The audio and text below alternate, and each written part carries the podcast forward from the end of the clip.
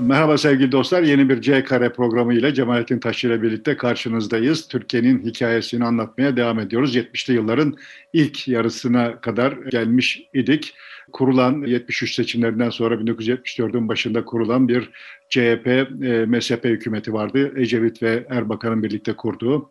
O hükümet aslında çok uzun ömürlü olmadı. 10 ay e, gibi e, bir süre görev yaptı. Arkasından istifa etti. E, belki de Kıbrıs Savaşı'ndan sonra kazanılan yeni bir atmosferde moralle Ecevit seçime gitmek istedi. O zamana kadar işler iyiydi. Herkes rahatlamıştı. Farklı görüşteki insanlar bir araya geliyorlardı, konuşuyorlardı. Ama ondan sonra birden şiddet arttı ve zaten birinci MC hükümeti kuruldu ve ondan sonra 12 Eylül darbesine kadar başımızı alamadık. Hep şiddetle karşı karşıya kaldık. Günlük ölüm haberleri giderek 12 Eylül yaklaştıkça artmaya başlamış idi. Biz de tam da bu dönemde hem Cemalettin hem ben üniversitede öğrenciydik. Evet. Çok yıllar sonra bir gün benden daha genç bir profesörle Ankara'da işimiz var bir yerde bekliyoruz. İşte Yüksel Caddesi'nde şurada şunlar olmuştu, işte burada bunlar olmuştu, karanfilde şöyleydi filan falan gibi böyle anlatıyorum. Çocuk şöyle baktı baktı, ya hocam neler yaşamışsınız dedi. Nasıl dayan katlandınız bunlara dedi. O ana kadar hiç yani o yaşadığımız şeyler katlanılmaz şeylermiş gibi görünmedi bana. Ondan sonra da görünmedi aslında. Ama o anda şunu hissettim yani. Artık baba olmuştum. Eğer o benim yaşadıklarımı kızım yaşamak durumunda kalsaydı herhalde hayat katlanılmaz olurdu. Dolayısıyla dedim ki yani bizimki dert değildi ya. Biz gençtik sonuçta hani evet sabahleyin kalkıyorduk, yurtlardan çıkıyorduk. Akşam 25 kişi eksik döneceğiz yani yurtlara. Bunu hepimiz biliyoruz. Piyango kime vuracak onu bilmiyoruz ama yani yurtlara eksik döneceğimizi biliyoruz. Ama ona rağmen insan içinde yaşıyor iken bir biçimde sanki kontrol kontrolü kendisindeymiş gibi hissettiği için herhalde insan o şartlara katlanabiliyor. Yani daha doğrusu hani öyle çok olağan dışı görünmüyor. Buradan bakınca çok olağan dışı görünen şartlar içinde yaşarken işte öyle çok olağan dışı görünmüyordu. Yani sanki o hayatın kuralı bu. Hep sanki, sanki öyle yaşamışız gibi geliyor idi yani. Evet. Tabii asıl acıyı çeken, stresi yaşayan köyde bıraktığımız ya da geride bıraktığımız ailelerimiz. Bir olay olduğunda haber alabilmek için dört dönüyorlardı, bekliyor ama haberleşme imkanı da e, bugünkü gibi olmadığından dolayısıyla haber de alamıyorlar. Bugünkü gibi olamak bir yana zaten yani Yok. nüfusun yüzde yarımında galiba telefon, sabit telefon evet. var yani. yani var. Dönem öyle bir dönem. Şimdi birçok bakımdan böyle geriye doğru nostaljiler yazılırken falan da bunları çok böyle hani burnum sızlayarak hatırlıyorum. Şimdi kime neyi anlatacaksın ve nasıl anlatacaksın yani o şartlarda evet. ailelerin neler çektiğini. Yani benim açımdan evet bizim e, ebeveynlerimiz kahraman insanlardı. Yani sadece işte o yokluklarla yoksullukların e, arasında hayatta kalmak ve hayatın kalitesini arttırmak için böyle olağan dışı çabalar harcamaları ve bunları yakınmadan yapmaların ötesinde asıl kahramanlıkları yani işte o kadar bel bağladıkları çocuklarını yani böyle bir jungle'ın ortasına bırakıp sonra da kendi inançları çerçevesinde Allah'a emanet edip katlanmak zorunda kalmalarıydı yani. Ciddi bir, çok ciddi bir kahramanlık. Yani bizim neslin mesela hayatta yapamayacağı bir şey bu yani kendisi yaşamış olduğunu çocukların yaşamasına yaşatmak istemez. Asla katlanamaz yani diye düşünüyorum. Muhtemelen çocuğun okumasından e, vazgeçerdik, okutmaktan çocuğu okula göndermeyip böyle aynı tabloyu karşılasaydık kendi imkanlarımızla ne yapabilirsek onu yapmaya evet. çalışırdık. evet, üniversite getirirdik filan yani. Ama içinde yaşıyor iken hani demin dediğim gibi sonuçta bütün bunlar çok hızlı bir biçimde olağanlaştılar ve ben de o süreçte e, aslında insan oğlunun adaptasyon kabiliyetinin ne kadar yüksek olduğunu böyle ibretle izledim yani. Şimdi istersen bir de bir rakam daha vermiş olalım da vahamet daha net anlaşılmış olsun. 75'te kuruldu MC hükümeti. 75'ten 12 Eylül darbesine kadar öldürülen genç sayısı 5000 küsür, 6000 diyebiliriz. Ama sakat kalanlar, e, hapse girenleri de hesapladığımızda aslında e, 10-15 bini buluyor. Bunu baktığımızda bir üniversite sayısı kadar öğrenci e, ya ölmüş ya sakat kalmış ya hapse düşmüş ya da üniversiteyi terk etmek zorunda kalmış. Yani bir üniversite öğrencimiz o dönem telef olmuş. Yani e, aslında 12 Eylül geldiğinde asker postallarıyla girilmeyen neredeyse hiçbir sokağa kalmamıştı Türkiye'nin. Yani asker öyle veya böyle işte Türkiye'deki hemen her sokaktan hatta hemen her apartmandan bir kişiyi aldı. Yani ölenlerin, yaralananların, devletin öldürdüklerinin, devletin telef ettiklerinin falan falan hikayelerinin yanı sıra bir de işte hani bizim gibi ölmeyip ama suçlu bulunan, suçlu görülen, suçlu gösterilen yani kaçmak zorunda kalan, kendisini saklamak zorunda kalan, dolayısıyla hani hayat travma olarak yaşayan, bugün hala o travmanın sonuçlarını yaşayan muhtemelen bir milyon kişiye yakın insan var yani. Yani devletin te, bugünkü gibi işte kriminalize ettiği, yani Türkiye Cumhuriyeti Devleti'nin o dönem itibariyle ana tutumu şu oldu yani kendi çocuklarının bir kısmını kriminalize etmek, ötekilerini onları öldürmek üzere kışkırtmak veya sindirmek üzere yani artık kışkırtmak ve bu hengamenin içinden işte kendi bekası neyse o ne için ne içinse o beka yani e, o bekayı korumak üzere e, programlanmış, kodlanmış abuk bir devletimiz var ve o dönem işte böyle sahiden çok çok akıl dışı işler yaptı yani. Şimdi biz kendi hikayemize dönecek olur isek evet işte 70'lerin ilk yarısında böyle bir CHP, MSP yani bir seçim olmuş, seçime ümitle gitmişiz toplum olarak, yeni olanı seçmişiz, bir şeyleri değiştireceğimiz ümidiyle filan. Sonra da işte bir şeyler değişecek duygusuna kapılmışız işte sendikalar kendi hayallerini kurmuşlar işte oralarda buralarda dernekler kuruluyor, öğrenci dernekleri kuruluyor vesaire filan. Onun dışında işte toplumun neredeyse bütün kesimleri bir biçimde siyasallaşıyor yani oraya kadar oyunun seyircisi olarak bırakılmış ve seyirci olmayı da kabul etmiş olanların çocukları oyuncu oldukları duygusuna, oluyor oldukları duygusuna sahipler ve böyle bir bir şeyleri değiştireceğiz. Daha iyi bir Türkiye yapacağız. Daha saygıdeğer bir Türkiye yapacağız. İşte o, onun çimentosunu haş taşıyanlardan olacağız. Her şey daha iyi olacak filan gibi bir takım ümitler var. Ebeveynlerimiz de bizi okutuyor olmanın yarattığı iyimserlikle çünkü hani kendileri bizim şartlarımıza sahip olamamış ve fakat işte seni beni Ankara'ya yollamışlar kardeşimi İstanbul'a yollamışlar yani o dönemin insanları itibariyle hayal edebilecekleri ne varsa işte oymuş ve onu yapmışlar yani. Onlar zaten iyimser ve biz de işte böyle iyimseriz filan böyle başladık bir biçimde. Perde böyle açıldı diyelim. İşte akabinde e, geçen programda konuştuğumuz bu haşhaş mevzu, Kıbrıs mevzu vesaire filan falan üstüne Amerikan ambargosu falan geldi. Zaten Amerika düşmanlığı Türkiye'de hemen hemen bütün kesimlerde kökleşmişti konuştuğumuz gibi.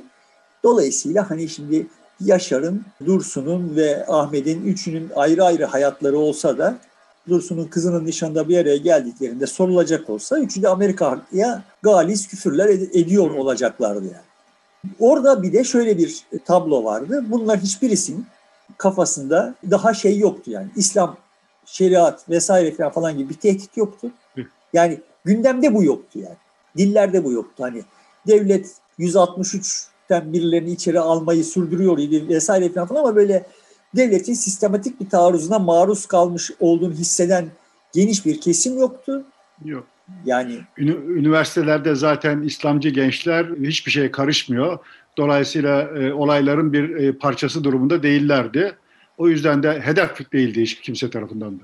Artı yani hani devlet de böyle toplumda bir irtica talebi var aman beni irtica yıkmaya çalışıyor filan falan gibi bir şey pompalamıyor. Dolayısıyla gündemde İslam yoktu yani İslamcılık yoktu ama derinden derine işleyen bilhassa işte bu işte ilim yayma cemiyeti vesaire filan falan gibi kurumların örgütlenmesi, bunların yurtlarının da yapılan eğitimler vesaireler üzerinden ve ciddi bir tercüme ile birlikte yürüyen bir entelektüel faaliyet vardı. Yani ne kadar derinliği vardı. Bana ben uzaktan baktığım zaman zaman bana çok yani işte hani Necip Fazıl'ların vesairelerin falan falan İslamcılıklarıyla mukayese edildiğinde çok daha derin vasıflı, vukuflu bir şey olarak görünüyor idi. Sonradan gördük ki yani işte 2000'den sonra gördük ki aslında kof bir şeymiş yani. Öyle de matap derinliği de yokmuş. yurtlardan ziyade öğrenci evleri o dönem e, esas itibariyle kurulmaya başladı ve daha çok da üniversite olan şehirlerde bu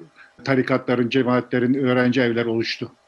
Yani ben hani tarikatlardan çok cemaatler yani daha modern örgütlenmeler evet. yani benim bildiğim kadarıyla işte belli yerlerde yurtlar da kurdular ve dediğim gibi asıl motivasyon ağırlıklı olarak motivasyon şöyle bir şeydi yani hani Türkiye'ye kendi kafamıza göre kadrolar yetiştirelim falan falan değildi de yani Gülen cemaatinin gibi bir şey değildi de ama memleketin çocuklarını şu tedişiden, terörden koruyalım. Uzun, uzun, evet. İdi yani.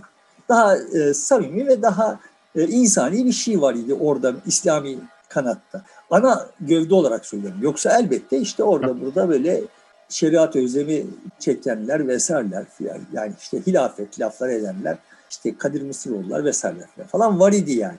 Ama bunlar çok arzi, çok isnai hallerdi. Bir, ikincisi devlet zaten olayı böyle formüle etmemişti yani. Bunlar bana taarruz ediyorlar diye formüle etmemişti. devlet formüle etmeyene kadar da zaten bir sıkıntı çıkmıyor. Yani. Devlet kendisini olayda taraf olarak koyana kadar da bir sıkıntı çıkmıyor. Toplum iyi kötü onu kendi içine harmanlıyor. İkinci husus Kürtlük yok, Kürtçülük yok. Yani sonuçta bizim Kürt arkadaşlarımız vardı ama ODTÜ'de mesela özellikle çok sayıda Kürt vardı. Ama Kürtçülük... Hep, hepimizin etrafında vardı Kürt öğrencilerde. Ben yani Kürt, Türkiye'nin bir Kürt meselesi olduğunu daha önce anlattım galiba. 1970 nüfus sayımında fark ettim, öğrendim yani. Yani bir lisedeki Kürt arkadaş ana dil Kürtçe yazdırdı diye solcu, kendilerini solcu görenler onu anasından doğduğundan pişman ettiler de bir Kürtlük meselesi olduğunu Türkiye'nin ben öyle öğrendim yani. İşte 14 yaşındamışım demek ki. Ama işte akabinde de yani işte evet Kürtlerle bir arada yaşıyoruz. Kürt olduklarını biliyoruz ve bu ne bizim açımızdan bir sıkıntı yaratıyor ne onlarda böyle bir sıkıntı hissediyor. Varmış ya da işte belki de bizim çevremiz evet bütün o engelleri aşıp gelip Ankara'da okumayı, Ankara'da İstanbul'da okumayı başardığı için sonuçta artık bunun kendi kimliklerine yönelik sistematik bir şey olmadığı şekilde yorumlayanlar idi bizim etrafımızdakiler ama sonuçta hep birlikte aslında ortak hayaller için seferber olmuştuk. Şeyde de milliyetçi tarafta da öyle bir Kürt karşıtlığı yoktu. Yani oradaki esas motivasyon da Kürt karşıtlığı değildi. Dolayısıyla şimdi üç kardeş bir araya gelip oturduklarında herhangi bir biçimde gündeme bir Kürt meselesi de gelemiyor diye. Var olan mesele neydi? İşte sonuçta komünizm var, antikomünizm var. Siz Türkiye'yi komünist yapmak istiyorsunuz, Rusya'nın kucağına oturtmak istiyorsunuz. Yok siz Türkiye'yi Amerika'nın, Batı emperyalizminin vesaire kucağına oturtmak istiyorsunuz idi yani. Türkiye'nin değişmesinin önüne engelsiniz. Türkiye'de bir şeylerin yoluna gitmesi, yoluna girmesini çalışan çocukları katlediyorsunuz, katilsiniz vesaire gündemiydi yani. Yani sonuçta Soğuk Savaş'ın iki kutbunun e, uzantısı vardı evet. Türkiye'de. Onun kavgası gibiydi. Evet yani sonuçta Soğuk Savaş yumuşamaya başlamıştı. Yani Avrupa'da ve dünyada etkisini yitirmeye başlamıştı. Ama gençlik hareketleri var idi ve biz etkisini yitirmeye başlamış Soğuk Savaş'la işte gençlik hareketlerini birleştirip bir soğuk savaşı Türkiye'nin içinde yaptık. Bu çok anlaşılmaz bir şey değil. Yani sonuçta Türkiye bir kanat ülkesiydi soğuk savaş açısından. Amerika'nın işte Amerika'da bir teori üretilmiş idi yani domino teorisi diye bir teori üretilmiş idi. İşte Vietnam düşerse arkasından şurası düşecek, Laos düşecek arkasından şurası düşecek ve işte böyle filan gibi. Dolayısıyla bu düşme ihtimali olan yerleri şu anda sıcak olan yerleri işte nelerdi, nerelerdi buralar? Türkiye'ydi, Vietnam'dı, Angola'ydı, Şili'ydi. Buraları tutmaya çalışmak gibi böyle bir stratejisi vardı yani Soğuk Savaş kapsamında Amerika'nın. Ve bu Vietnam'da sıcak savaş halinde yürüyordu. Türkiye'de de işte bir tür iç savaşa doğru evrildi. Burada Amerika'nın politikalarının kesin etkisi ve katkısı vardır ama hani bizim açımızda asıl sıkıntılı olanı yani Amerika'nın proje, projesi programı ne olursa olsun yani biz bunu niye yönetemedik? Evet. Bütün. Esas mesele bu. Mesele o. Şimdi biz bunu niye yönetemedik? Çünkü yani ta başından 1920'den beri geldik hikayeyi devletin Türkiye'de devletin esas derdi gücü kendisini korumak oldu. Ve kendisini kademeli olarak her olayda biraz daha gurbette hissetti. Yani kendi ülkesinde kendisini gurbette hissedenlerin örgütü oldu devlet. Kademe kademe bunları konuşmuştuk. İşte her olan olayda ya bir dakika ben şimdi bu memleketin insanıyla ters düştüm. Şimdi bunlar bana düşmandır. Dolayısıyla aman ben kendimi koruyayım. Kalkanları kura kura kura kura gelmişti ve böyle sağcısında solcusunda her tarafta var olan çok derin bir devletçilik. Yani devlet perestlik, devletçilik deyince ekonomik devletçilikten söylüyorum. Bir devlet perestlik hali oldu yani. Nitekim aslında sonuçta e, sosyalistlerin de asıl derdi devleti ele geçirmek. Yani devleti tahrip etmek kimsenin istediği bir şey değildi. Bunu sonra da işte zaten Türklerin yani daha doğrusu işte Doğu despot e, toplumlarında devletin fonksiyonu ile Batı Avrupa'daki devletin fonksiyonu arasındaki farklarla vesaireler falan açıklayanlar çok oldu gibi böyle bilmiyorum yani bunların ne kadar gerçek payı vardır ama biz içinde yaşadığımız dönem devletin sorgulanamayacağı, devletin kutsal olduğu bir dönemiydi. Yani o, o dönem o, bunlar kademe kademe pekişti yani. Esas evet. olan mesele yani kimse devleti yıkmak istemiyor yani. Devleti zayıflatmak, ele, geç, devleti... Ele, ele geçirmek istiyordu herkes. Evet. O devleti ben yöneteyim diyordu. Devleti değiştirmek, yıkmak diye bir şey yoktu. Evet. Devleti geriletmek gibi bir derdi yoktu kimsenin. Hala yok, da yok. Evet. Yani bugün şimdi sol adına konuşuyor olanların da as- esas derdi devleti geriletmek, toplumun e, manevra alanını genişletmek değil. değil. Yani esas dert devleti e, olabildiği kadar güçlü hale getirip onu ele geçirmek, dolayısıyla her istediğini yapabilmek. Yani herkesin kafasında bir tasavvur var. Halbuki bizim sıkıntımız devletin bu kadar güçlü olmasından kaynaklanıyor. Yani her şeyi tayin etme kabiliyetine sahip olmasından. Onu sorgulayamıyor olmamızdan. Eğer sorgulayabiliyor olsaydık devlet böyle biçimsiz işler yaptığında yani işte bir takım gençleri silahlandırıp illegal yollarla silahlandırıp e, öteki gençlerin üstüne saldığında bunun hesabını sorabilir durumda olsaydık bu işler olmayacaktı. Yani devlet bunu yaparken öteki o silahlandırdığı gençlere de çok defa ihanet etti. Onlar da sorgulamadılar yani. Yani hala da sorgulamıyorlar. Yani devlet bunları kullandı kullandı sonra yani şunu yapın dediği çocukları onları yaptıkları için alıp göstermelik biçimde sigaya çekti, hapse attı falan filan ve bu çocuklar yani işte devlet için ne kadar iyi işler yaptık. Tabii ki devlet bize bunun hesabını böyle işler yaptırdıktan sonra böyle davranmakta da özgürdür. O devlettir, kutsal yani. De, diye geldiler. Yani kendimiz içeride fikrimiz iktidarda evet. özdeyişi de buradan geliyor zaten. Ne güzel hatırlattın. Evet yani. Sonuçta o kadarına fit duruma gelmiş çocuklarıydı zaten. Sonuçta şimdi bizim içinde yaşadığımız hengame artık böyle hani komünizm antikomünizm parantezi içine sıkışmış ama aslında net bir biçimde bir iç savaş idi. Geçen de dediğim gibi yani öyle veya böyle fikren veya fiilen olayın içinde olan nüfus çok ciddi bir nüfustu yani. Dolayısıyla iç savaş tabirini hak edecek kadar ciddi bir şeydi. Ve giderek de tansiyon yükseliyordu senin dediğin gibi. Bütün kurumlar da bölünmüştü aslında. Yani gençliğin büyük kısmı bu işlerin içerisinde neredeyse tamamı diyebileceğimiz geniş kitle var. Onun ötesinde mesela devlet kurumlarında polis teşkilatı, öğretmen teşkilatı, e, bölünmüş, sağlık teşkilatı giderek bölünmüş. Yani her kurumda yansımaları, bu soğuk savaşın yansımaları aynen kendisini tezahür ettirir duruma gelmiş idi. Evet, yani sonuçta tablo şöyle bir şeydi. Yani işte CHP, MSP koalisyonu kurulduğu zaman polis teşkilatına işte o koalisyonun büyük ortağı olarak CHP birilerini alıyor idi. Sonra Milliyetçi Cephe iktidara geldiği zaman onları işten atamıyor idi. İşte kanunlar vardı, iyi kötü o tarihlerde o kanunlara bazı kanunlara riayet ediliyordu. Dolayısıyla onlar da kendi yandaşlarından polise eleman alıyorlardı. Sonra bu polisler kendi aralarında örgütleniyorlardı. İşte Polder, Pol 1 filan gibi benzer bir şey öğretmenler arasında oluyordu. Giderek bazı yerlerde mezarlıkların bile ayrıldığına dair rivayetler dolaştı. Yani toplum gerçekten e, net bir biçimde ayrıştı yani bugünküne benzer bir biçimde ve bir ölüm kalım savaşı haline aldı olay. Bu cinnet hali dediğim gibi sen de en başta işaret ettiğim gibi vites büyüte büyüte büyüte bizi böyle hani şeyde ısıtılan yavaş yavaş ısıtılan kurbağa gibi bütün her şeye alışır hale getirdi. Yani her şeye alıştık. Şimdi bu çerçevede Bur, bakacağız. Burada aslında e, şöyle de bir tablo var. Yani üniversitede okuyan gençler ve devlette çalışanlar toplumun aslında en fazla okumuş yazmış, e, en çok analiz edebilen, olayları görebilecek olan kesimler. Ama bunlar e, mesela duruma itiraz etmek yerine durumun bir parçası haline geldi. Yapılmak istenen neydiyse onun kolaylaştırıcısı haline geldi. Ona bir itiraz gelişmedi. Bu da çok ilginç bir şey. Yani sonuçta her birimiz bir tarafın aparat haline geldik. Şimdi Türkiye'de çok yoğun tartışılan, bir, çok gündemde tutulan bir çoğulculuk kavramı var.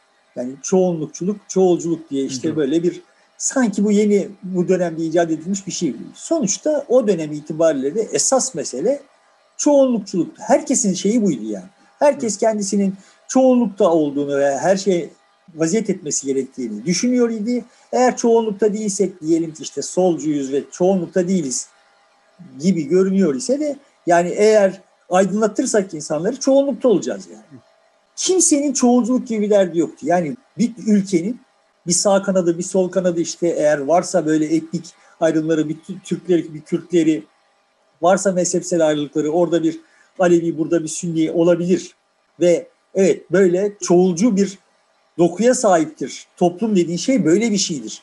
Toplum bütün bu unsurların toplamıdır. Benim ben de burada bu unsurlardan biriyim. Zihniyetine kimse sahip değildi yani. Kimse değildi. Ama mesela o dönemde şöyle bir tablo da vardı. Türkiye'nin sosyolojisi neydiyse devlet kadroları da aşağı yukarı o sosyolojiyi yansıtıyordu. Yani ne kadar Kürt varsa o kadar Kürt memur var, ne kadar Alevi varsa o kadar e, Alevi memur var, işte Sünni var filan gibi. Şimdi yani Alevileri, aslında o farklılıkları kapsıyor devlet kurumları. Alevileri bu e, hikayenin dışında bırakmak zorundayım çünkü gerçekten Kürt olan arkadaşlarımın Kürt olduklarını biliyordum. Alevi olan arkadaşlarımın Alevi olduklarını çok aradan çok zaman geçtikten sonra öğrenebiliyorduk. Yani onların yaşadığı başka bir şey. Evet. O o görünüyor. Yani onlar ne kadar samimi olsak bile Alevi olduklarını benden mesela saklama ihtiyacı hissediyorlardı. Yani benim bütün bu konularda çok nötr ve çok demokrat olduğunu biliyor oldukları halde demek ki Alevilerin yaşadığı travma başka bir şey. Yani benim vardığım sonuç bu ve hala bunu çok bunun boyutlarını çok anlayabilmiş olduğumu düşünmüyorum. Dolayısıyla Alevileri bir kenara bırakmak bu oyunun içinde bir ayrı bir kenara koymak gerekiyor diye düşünüyorum. Yani onlar gerçekten çoğunlukçu olabilirler. Ama onun dışında herkes aslında beni işte hep o aydınlanma aklı dediğim akılla yekpare, tek parça. Şimdi devlet kurulduğu andan itibaren böyle yekpare, monoton, tek parçalı bir toplum öngörmüş ve toplum bunu sindirmiş artık içine yani. Karşıdakini imha etmeden kendisini emniyette hissetmeyecekti. Herkesin durumu buydu yani. Yani karşıdakiyle birlikte yaşamanın yani bir ülkücü için ülkede bir takım komünistler varken onlarla birlikte yaşamanın ve onlarla eşit şartlarda mücadele etmenin falan falan bir pratiği yoktu. Böyle bir böyle bir tasavvur yoktu ve benzer bir şey komünistler için var idi yani devrimciler için var idi. Yani son ülkücü yok olmadan işler yoluna girmezdi. Evet yani. Dolayısıyla artık oyun tamamen kendi içimize kapanmış idik. Dünya gündeminden tamamen kopmuş. Kendi gündemimizle kavruluyor idik ve tek işimiz karşıdakini yok etmek. Yani bu bir savaştı yani. Karşıdaki diz çökse de yetmeyecek. Yani kellesinin vurulması gerekiyordu. Ve bütün 1970'ler boyunca da bu vites büyüdü. İşin tatsız tarafı senin demin dediğin gibi olay gençlerden çıkıp devlet memurlarına, şimdi devlet memurunun artık orada işte kademe kademe etnik, mezhepsel vesaire falan falan kimliğinden çok mu kampta nerede olduğuna bağlı olarak kimliği netleşti. Sonra buralardan ebeveynlere e, bulaştı iş.